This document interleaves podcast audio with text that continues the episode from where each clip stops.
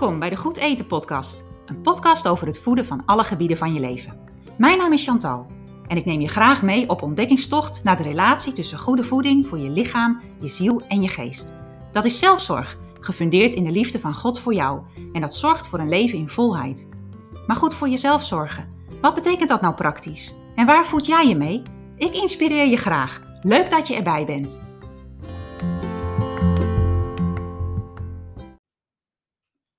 Dat je luistert naar deze nieuwe aflevering. Vandaag nemen we een kijkje naar de relatie tussen goede voeding, gezonde leefstijl en zelfzorg. En hoe je die kunt vormgeven in je dagelijkse leven.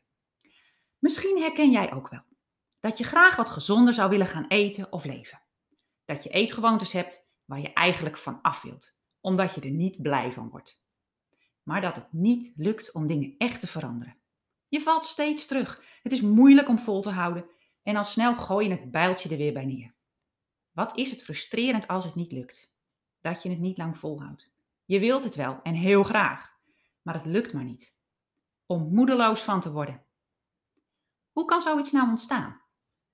Ik wil je vandaag graag meenemen naar drie oorzaken die alle drie vaak meespelen.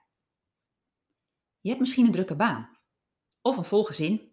En je dagen verlopen volgens een strak ritme, volgepland met agendapunten, of je hebt juist iedere keer onverwachte dingen en gebeurtenissen die tussendoor komen. En als je je dan voorneemt om minder te snoepen, of meer tijd te nemen om rustig te eten, om te sporten of meer te ontspannen, tijd voor jezelf te nemen, dan merk je soms dat dat er gewoon niet van komt. Dat het leven van iedere dag je zo in beslag neemt dat je merkt dat je aandacht steeds verslapt. En dat is de eerste oorzaak. Dingen in je leven of bepaalde patronen die je hebt, kunnen ervoor zorgen dat je eigenlijk een beetje op afstand van jezelf bent gaan leven. De signalen die je lichaam geeft, hoor je dan minder goed. Of je hebt geleerd ze te negeren. Je bent eraan gewend geraakt om door te gaan en andere dingen prioriteit te geven. Een gezondere leefstijl krijgen of wat gewicht kwijtraken wordt moeilijk als je geleefd wordt door je omstandigheden. Het is niet een kwestie van hup die knop om en van de een op de andere dag ga je moeiteloos over op een ander eetpatroon dat zich volledig automatisch voegt naar je leven en hoppa, die kilo's vliegen eraf.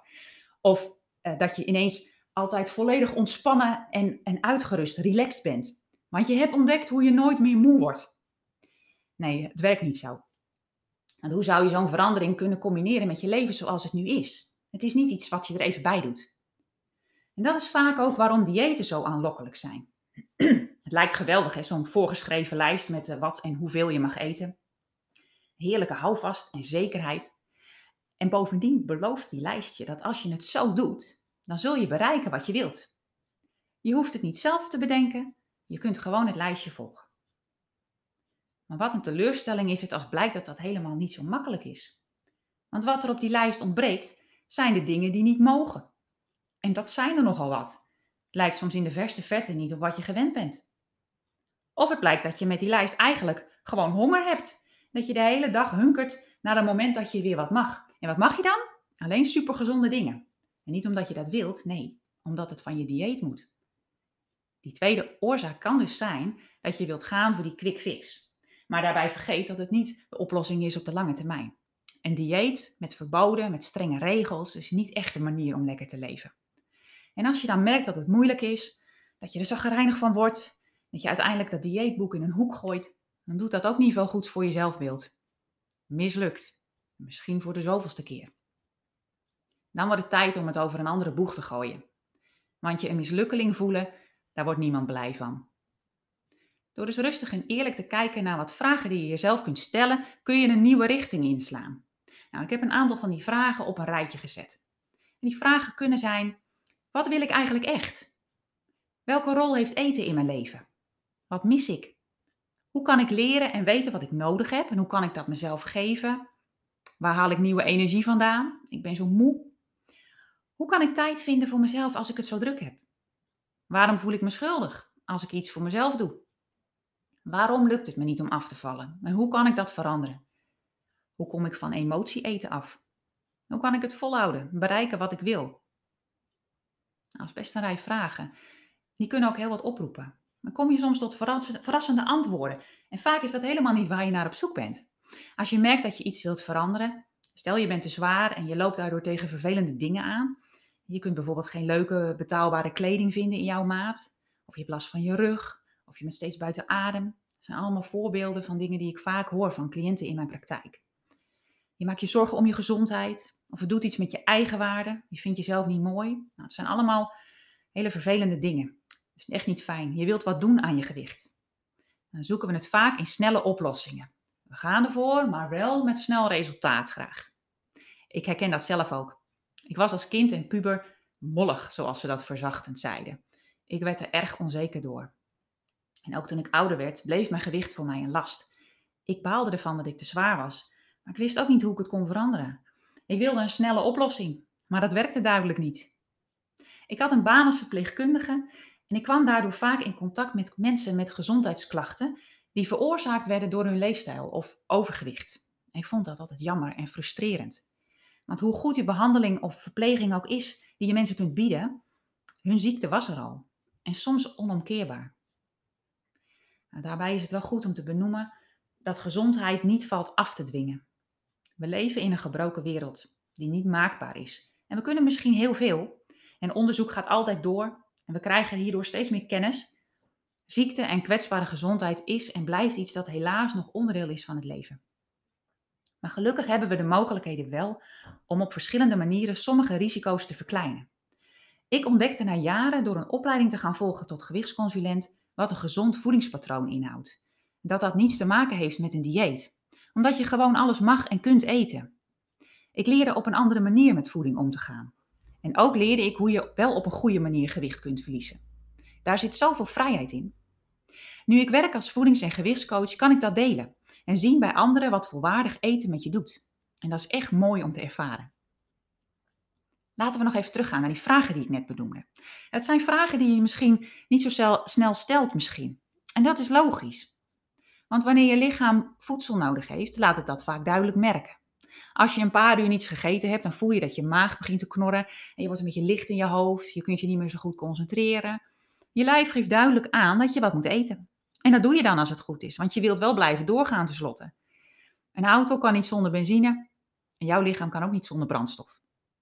Als het goed is, luister je naar je lichaam, stop je met wat je aan het doen bent en ga je wat eten. Maar hoe vaak komt het ook voor dat je denkt, oh, ik ben net lekker bezig, ik ga nog even door. Of je eet al typend achter je bureau, of staand aan het aanrecht. Of soms niet, vergeet je te eten. Dan kom je er om vier uur achter dat je niet geluncht hebt. En als je maag dan toch tussendoor van zich laat horen, vul je hem met vulling en niet met voeding. Dit soort gewoontes komen voor en bij heel veel mensen. Dus je bent niet de enige als je dit herkent. Eten is dan een sluitpost in je leven. Maar je hebt goede voeding nodig. Juist om dat leven een beetje te kunnen volhouden zonder dat je er lichamelijk van opbrandt. Maar daarmee houdt het niet op. En dan kom ik bij de derde oorzaak. Je lichaam is namelijk niet het enige deel van jou dat voeding nodig heeft. Je bent een mooi totaalpakketje. En veel meer dan alleen een lichaam. Je bezit ook een ziel en een geest. En ook die hebben voedsel nodig. Een ander soort voedsel, dat wel. Maar hoe kun je die voeden dan? En waarmee? Om te beginnen is het goed om eens te kijken naar wat nou precies je geest en je ziel zijn. Dat zijn twee verschillende begrippen en die worden vaak door elkaar gebruikt. Ik wilde dat eens uitpluizen. Ik ben in de boeken gedoken en ik heb een aantal van die omschrijvingen naast elkaar gelegd en daar heb ik een, uiteindelijk een definitie uitgeformuleerd. Onder je ziel kun je verstaan je gedachten en gevoelsleven, hoe je hiermee in contact staat met tot jezelf en de buitenwereld en je emotionele behoeften.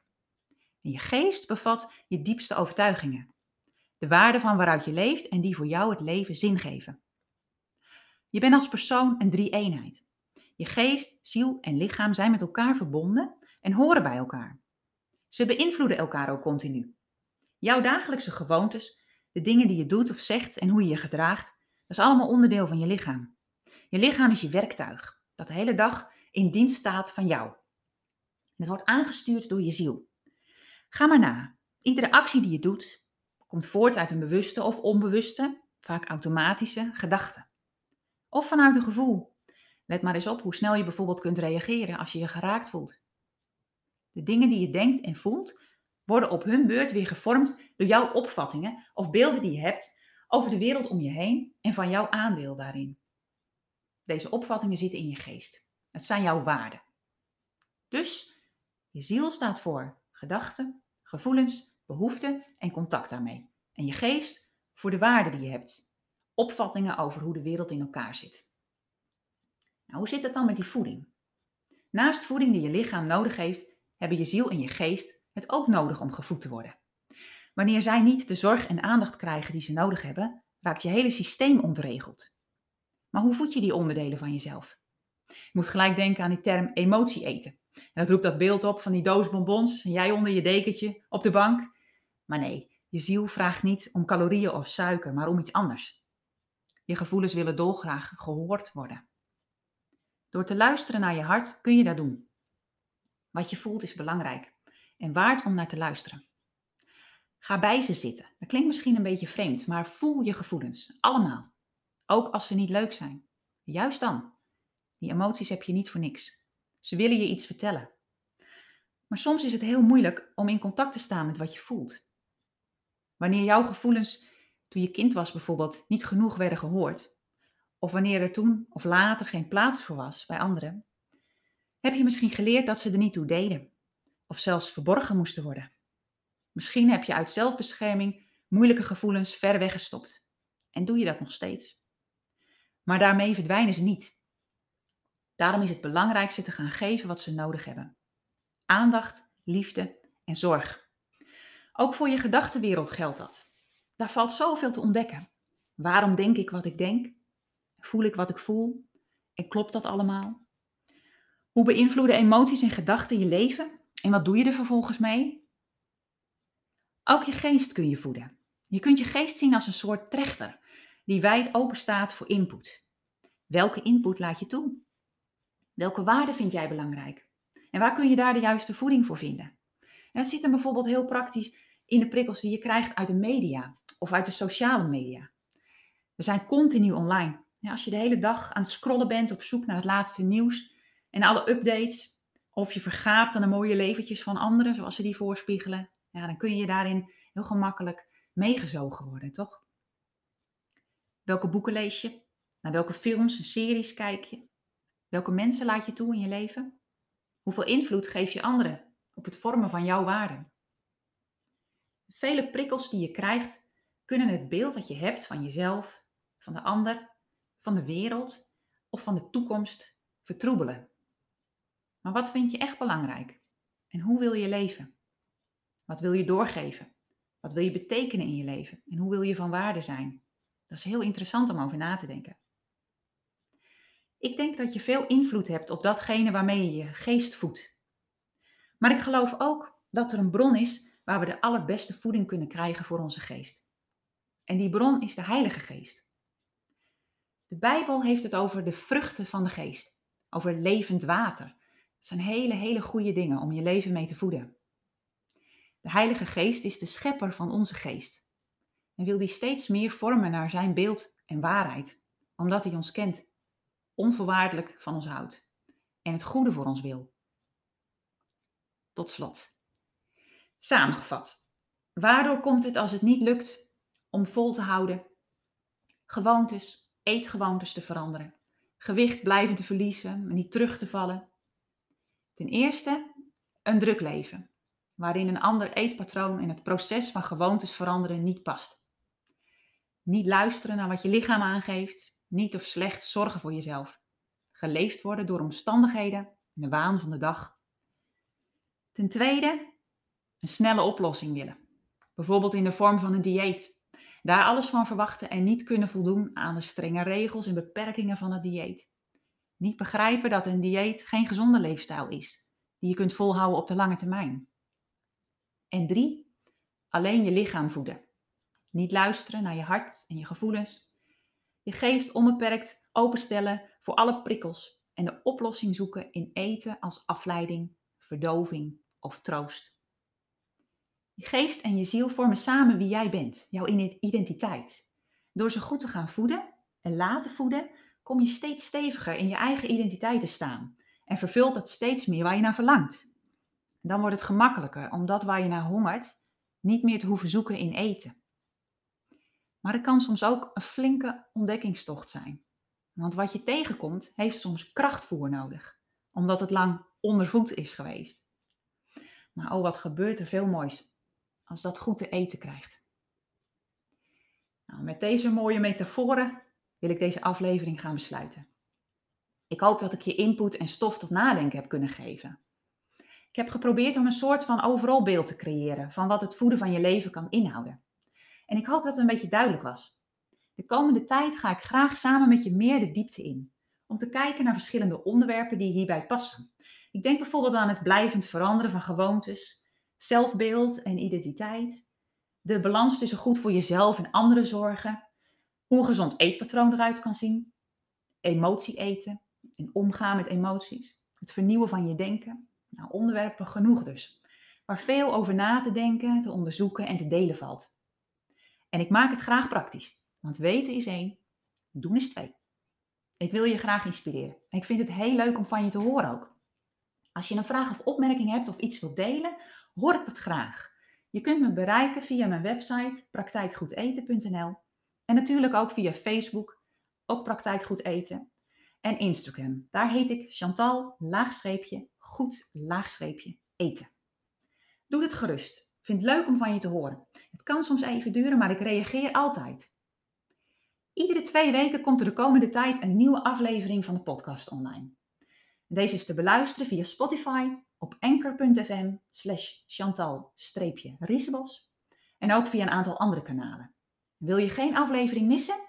Abonneer je dan snel op mijn podcast Goed Eten, Voed Je Leven. Tot de volgende keer. Hoi!